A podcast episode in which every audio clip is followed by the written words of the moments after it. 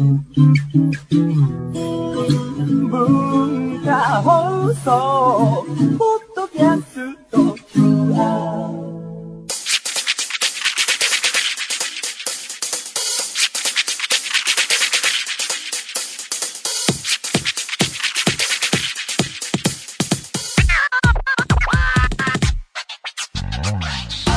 こんばんは。内山聖輝のワンクール。パーソナリティの内山聖輝です。えー、もうすぐ2月も終わるんですか。なるほどね。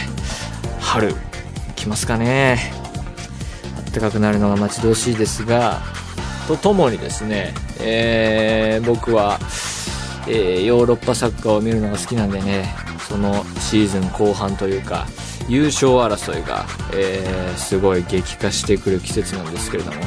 今年の、えーヨーロッパサッカーはプレミアリーグ、まあ、つまりイングランドのねリーグのね優勝争いがすっごい面白くてですねなんとあの岡崎慎司選手が在籍しているレスターシティというチームがまさかの優勝争いをしているという。これ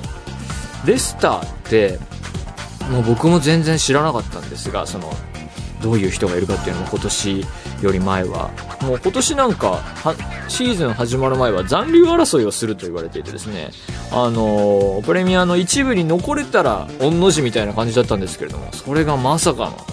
えー優勝戦線にまだ残っているというね。資金もまあねプレミア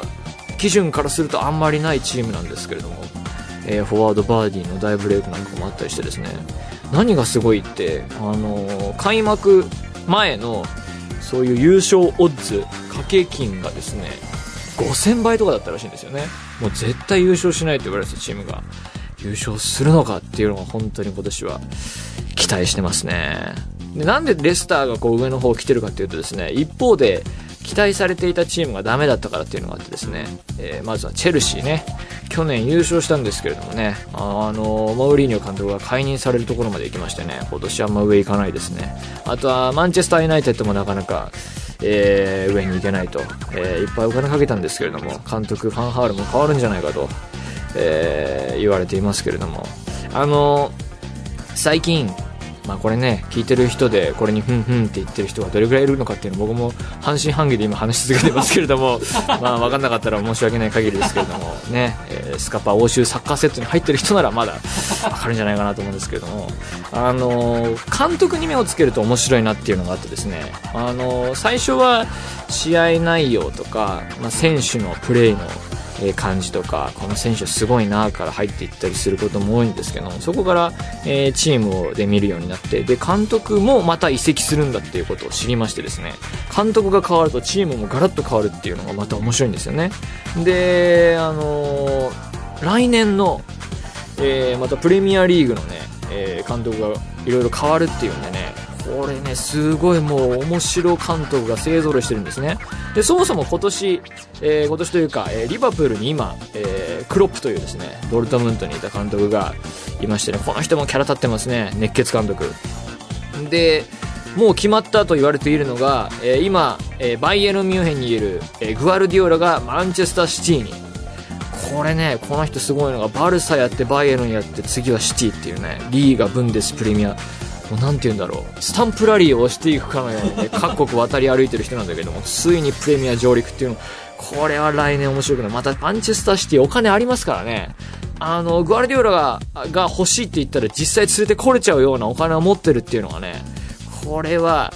すごい人にね、えーマンチェスターシティ監督決まりましたよ。これ面白い。また、えーチェルシー。今はヒーリンクですけれども、えーこれ暫定と言われていて、来年はまた新しい監督が来るんじゃないかと言われていてですね、これが誰なのかっていうのがまだ、えーペジグリーニなのか、シメオニなのかなど、いろいろ諸説出てますね。この噂話の段階でね、あれこれ言ってるぐらいが面白くてですね、このサッカーニュース、えーあの人と交渉中なんじゃないかとか、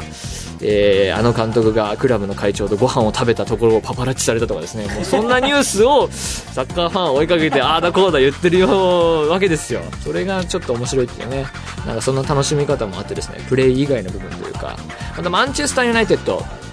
このチームもね、お金の使い方、おかしいんじゃないのって言われてますけれども、監督、モーリーニョ来るんじゃないかとも言われてますね。もうこれ、モーリーニョまでまたユナイテッドが来ちゃったらもう、マンチェスターダービーも熱いですよね。これ面白いなぁまあ、来シーズンまたプレミアが面白いというね、感じですかね。まあやっぱり今年に関しては、今シーズンに関してはレスターシティ優勝してほしいなと。これで優勝したら本当にレジェンドっていうかね、岡崎選手も伝説の、えー、シーズンの一員、えー、になるでしょうから、これはね、マジやばい。マジやばいとかなんかそんな感想しか出てこないですけど、いや、マジやばいと思うよ、これ。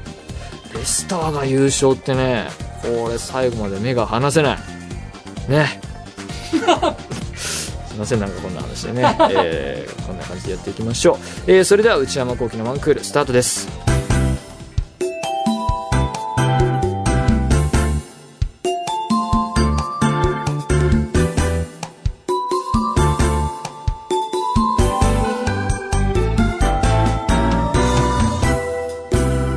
内山幸輝のワンクール。それではお便りを紹介します。ラジオネーム、早く大学生になりたいさん、18歳。なるほど。えー内山さん、こんにちは。毎週楽しく拝聴しています。突然ですが、私には嫌いな食べ物が一つだけあります。それは冷たい蕎麦です。えー、蕎麦アレルギーということはなく、単に味が嫌いなだけなのかなと思います。しかし不思議なことに、温かい蕎麦は嫌いではないのです。内山さんの好物のうちの一つが蕎麦であると伺ったので、冷たい蕎麦の魅力を語っていただけると嬉しいです。もう長年冷たい蕎麦を口にしていないので、今食べたら案外大丈夫かもしれません。大人になるにつれて味覚の感じ方は変わるものなのですかね。変わるんじゃないですかね。僕も嫌いな食べ物結構あったんですけど、いろいろ解消されてきましたね。うん、何食べられるようになったかな。うん。ちょっといい例は思い浮かばないんですけども、あの、蕎麦ね。まあ蕎麦好きって言って、言って、言ってたのかなまあ、好きだけども、まあ、こうやってメールをいただいて考えてみると、本当に好きかなっていうのはちょっとよくわかんなくなってきてましてですね。普通ですね。まあ、蕎麦屋さんは相も変わらず結構選択肢、お昼ご飯とかの選択肢にはよく入ってきてですね。蕎麦が好きなのか、まあでもね、鉄板の頼み方としては、えー、鴨せいろ、えー、そしてだし巻き、行くみたいのでね、結構あるんで、ね。だから、冷たい蕎麦ダメっていうことなので、うーん、鴨せいろは、まあ、冷たい蕎麦で出てくるんですけれども、大体それをあったかい、えー、鴨肉と、えー、大きく切ったネギと、っていうちょっとね、あのー油っぽいつゆが入っていてっていうのが来るんで、それにつけるとあったかくなるんで、これ冷たい蕎麦を食べたと言っても過言ではないにもかかわらず、温かい蕎麦でいただけるということで、もうこれはファイナルアンサーじゃないですかね。鴨せいろ。結論鴨せいろということでね。でもなんかこう、考えてみると、なんか蕎麦、お蕎麦、まあもちろん好きなんだけれども、お蕎麦屋さんの雰囲気に憧れていたのかな、みたいな。なんかこう、まああと、あのー投資営業してるっていうのが良くてね、あの、昼休み、基本挟まないで営業してらっしゃるところが多いので、それがいいんですよね。うん。だか蕎麦屋さんの雰囲気がちょっと大人っぽいかなっていう。だからそういう昼間から大人がちょっと日本酒飲んでたりね、えー、瓶ビール、えー飲んでたりするっていうのに憧れて、蕎麦屋で飲むみたいのがね、流行った時期がありました。最近はあんまりやってないですね。まあでも、近所にね、えーいくつか、えー行きつけの、えーお蕎麦屋さんはありますね。うん。行きますけどね。あのあれなんですよね。結構混んでてね、飛び込みで行くと入れないっていうことも結構あるんですよね。あれ皆さんどうしてますかね？あの、近所とかの、あ、じゃあ、あそこ行ってみようかなっていうんで、こう、飛び込みで行っちゃうのか、絶対電話をするのかっていうね。僕は割と行っちゃってね、ダメですって言われて、そうですかって言って帰ってくるっていうのも結構あるんですけどね。あの時の寂しさ。あれはちょっと。ちょっと何喋ってるのかよくわかんなくなってたんでね、次に行きましょうか。だから、鴨せいろをちょっと食べてみてください。えー、続きまして。えー、ちゃん漬け希望って書いてあるんで、これは、ラジオネームかもしれません。にゃおにゃおさん。えー、内山さんこんばんは。えー喋り口調もですが、メールなどで書かれる文章にも人それぞれ個性が出るので、面白いなと思います。言葉選びやよく使う絵文字、顔文字などに個性が出るので、文章だけでも誰からのメールかがわかることがあります。内山さんはメールの文章に特徴はありますか？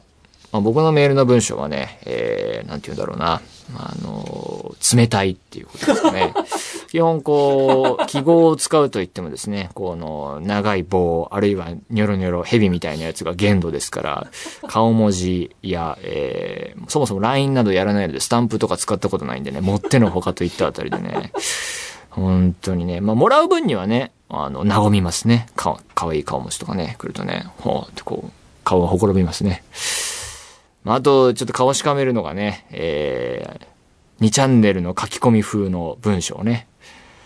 これ送られてきたのに、ワロタとかあったらね、これちょっとね、縁を切ろうかなって思いますね。ちょっとそれは大げさですけれども。なんかこう、ネット文体が染みついてる人ってちょっとやばいなって思ったりするくらいですかね。まあ特に気にしないかな。うん。だから僕の文章は多分相当冷たいニュアンスで言ってるから、ちょっと、うん。まあ、いいんじゃないでしょうか。えー、というわけで、えー、こんな感じで皆さん何でもいいので送ってみてください。えー、皆様からのお便り引き続きお待ちしております。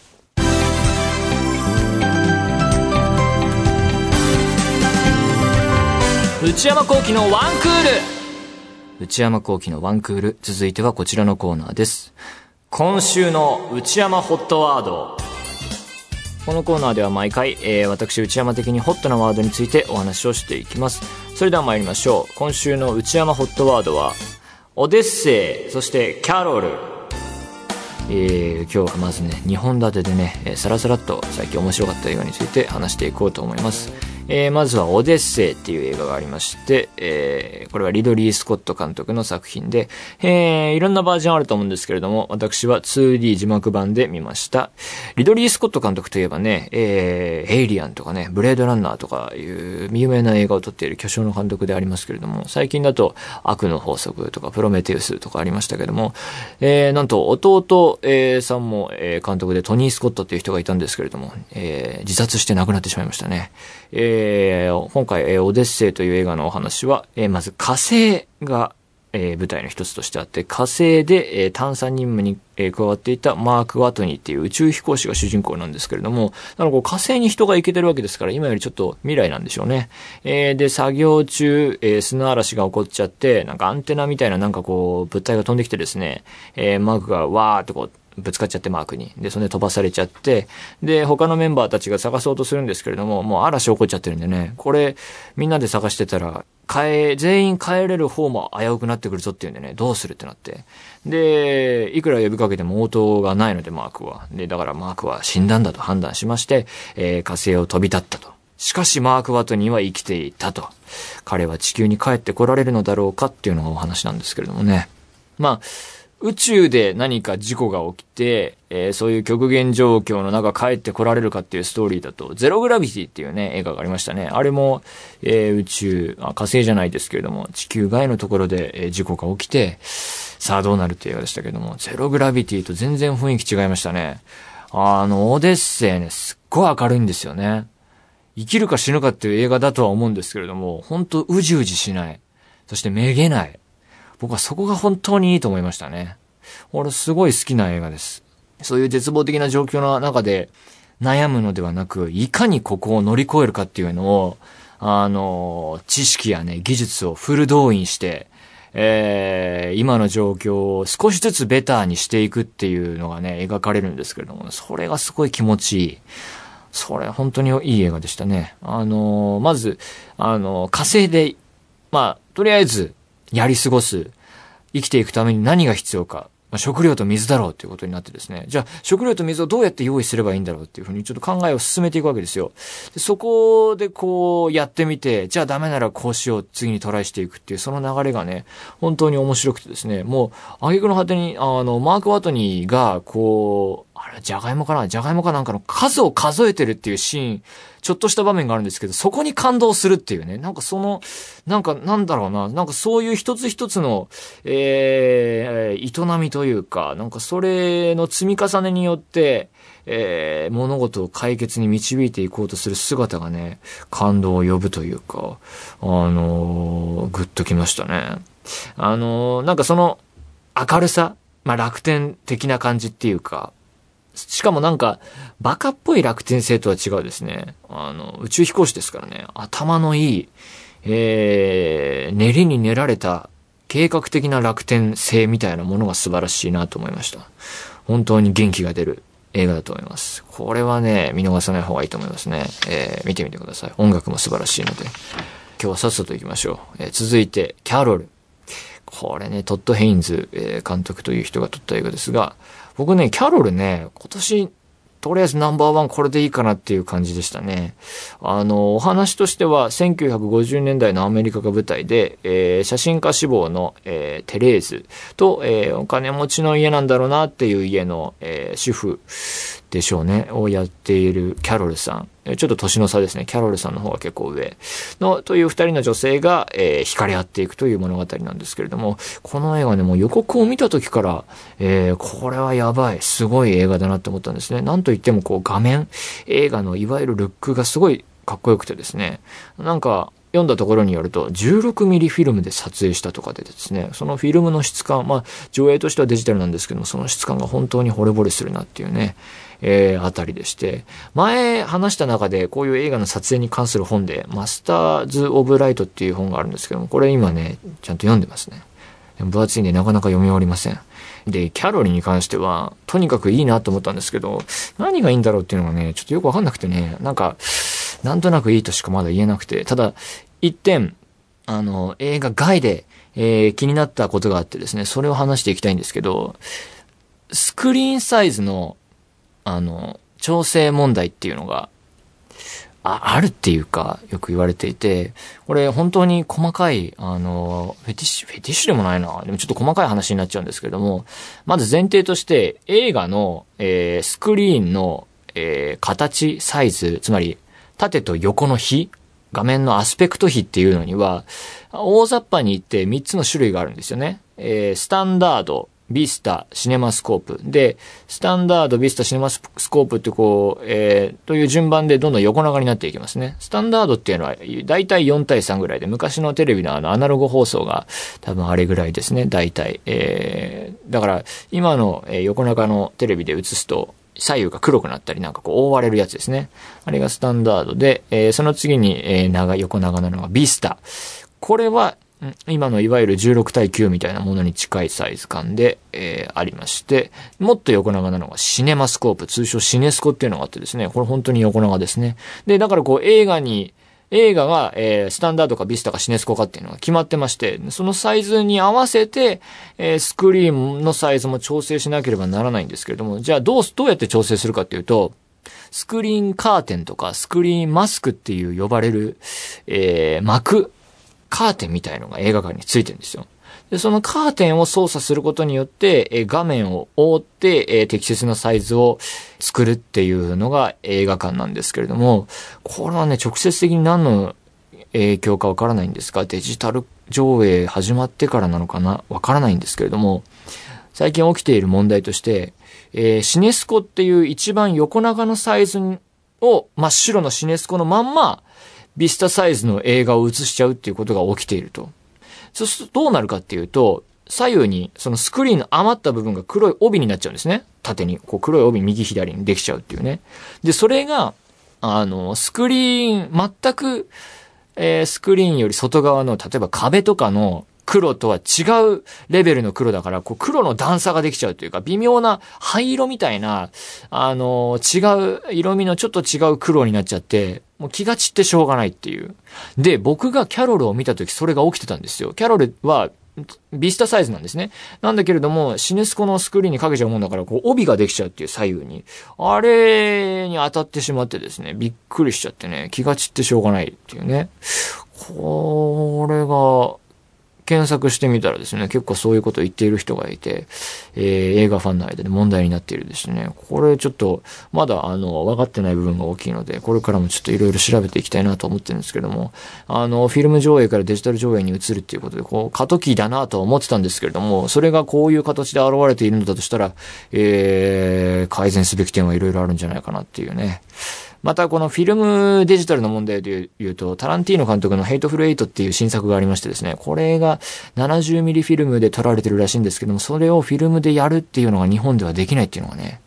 えー、その問題について、僕の愛読書、映画秘宝の最新号にね、あの書いてあったんでね、それちょっと読んでもらいたいな、興味あったら読んでもらいたいなと思うんですけれども、なんかそんなようなことも、えー、面白い映画を見ながら考えました。えー、というわけで以上、今週の内山ホットワードでした。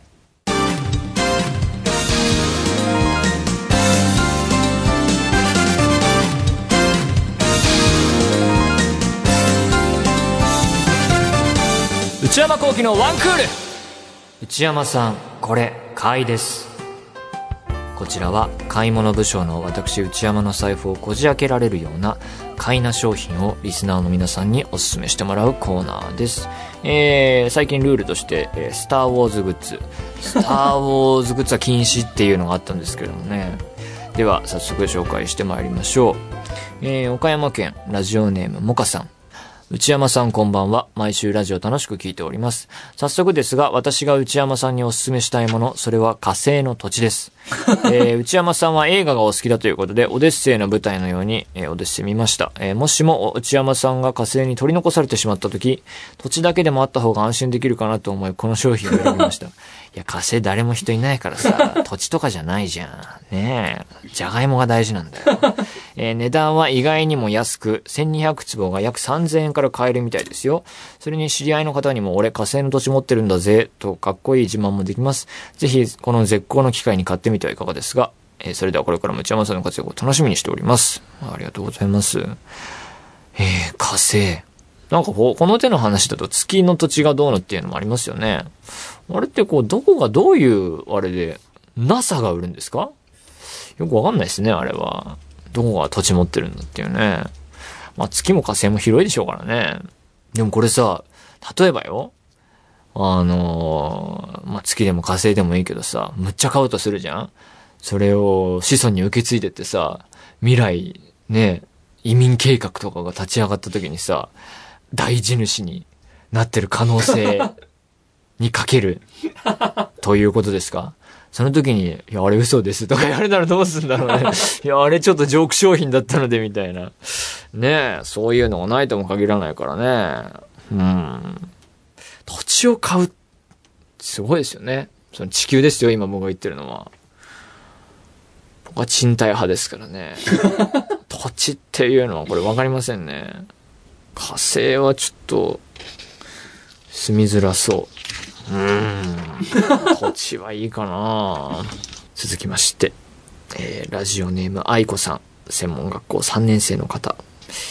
iPhone の美しさを損なわず、かつもう画面を割りたくない。そんな内山さんにこれはという思うもの、思うものを見つけたので、ぜひ見ていただきたいです。それは、ミニマルデザインケース、マイナス iPhone、えー、6S6 です。説明によると、徹底的に余計な要素を削ぎ落とす、引き算の美学から生まれたという iPhone ケースだそうです。物への美学や哲学がある感じももしかしたら興味を持っていただけるかもと思いお勧めしてみました。ではこれからもラジオを楽しく会長させていただきます。お体を大事に、皆様お元気でお過ごしください。あ、今ね、ホームページを見ております。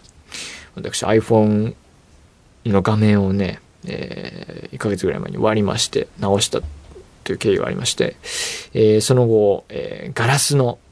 これなら大丈夫っていうね、ガラスの硬いやつを貼ったんですけども、そのガラスのシートももうすでにちょっと割れて、欠けているっていうのも、惨憺たる状況でしてね。ケースは探してるんですけども、でもな、これちょっと探してるのと違う気もするな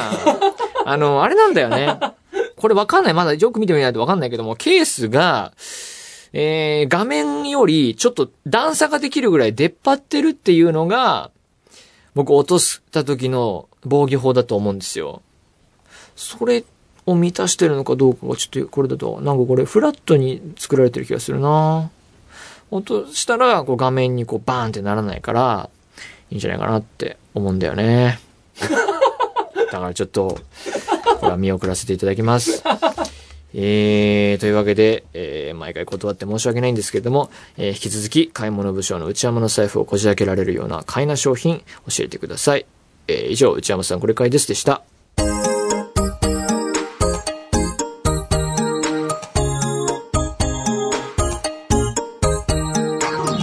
内山幸喜のワンクール、そろそろお別れの時間です。買い物の話で言えばね、今、棚をね、すごいいっぱい買ってるんですけれども、部屋を整理するために、本棚のね、えー、雑誌はもうある程度収納して、あと DVD とかも結構目処が立ってきたんですけど、肝心の本っていうかね、この漫画、いわゆる単行本のサイズより大きくて、A4 とかの雑誌より小さいぐらいのサイズの本がいっぱいあるんだけども、これを入れるやつがね、ちょっとまだ見つかってないんですよね。それはね、個人的に探しています。皆さんの手は借りずとも、僕が見つけ出します。でも、自分が今買い集めてる棚をね、友達に紹介したらすごいバカにされたのでね、怒りました。えー番組では引き続き皆さんからのメールをお待ちしています。普通歌の他にコーナーへの投稿も募集中です。私、内山の財布をこじ開けられるような買いな商品をお勧めしていただく、内山さんこれ買いです。えー皆さんが体験した映画のようなエピソードを教えていただく映画のような話。そして、思春期にありがちな心が痛いエピソードを送ってもらう思春期の痛み。すべてはこちらのアドレスへお願いします。one.joqr.net one.joqr.net one の綴りは one です。えー番組公式ツイッターアカウントもあります。えー、アットマーク one アンダーバー agqr です。こちらもぜひチェックしてください。そしてこの番組は、ポッドキャストでも全編配信中。更新時間は毎週月曜日のお昼12時予定です。それではまた来週、さよなら。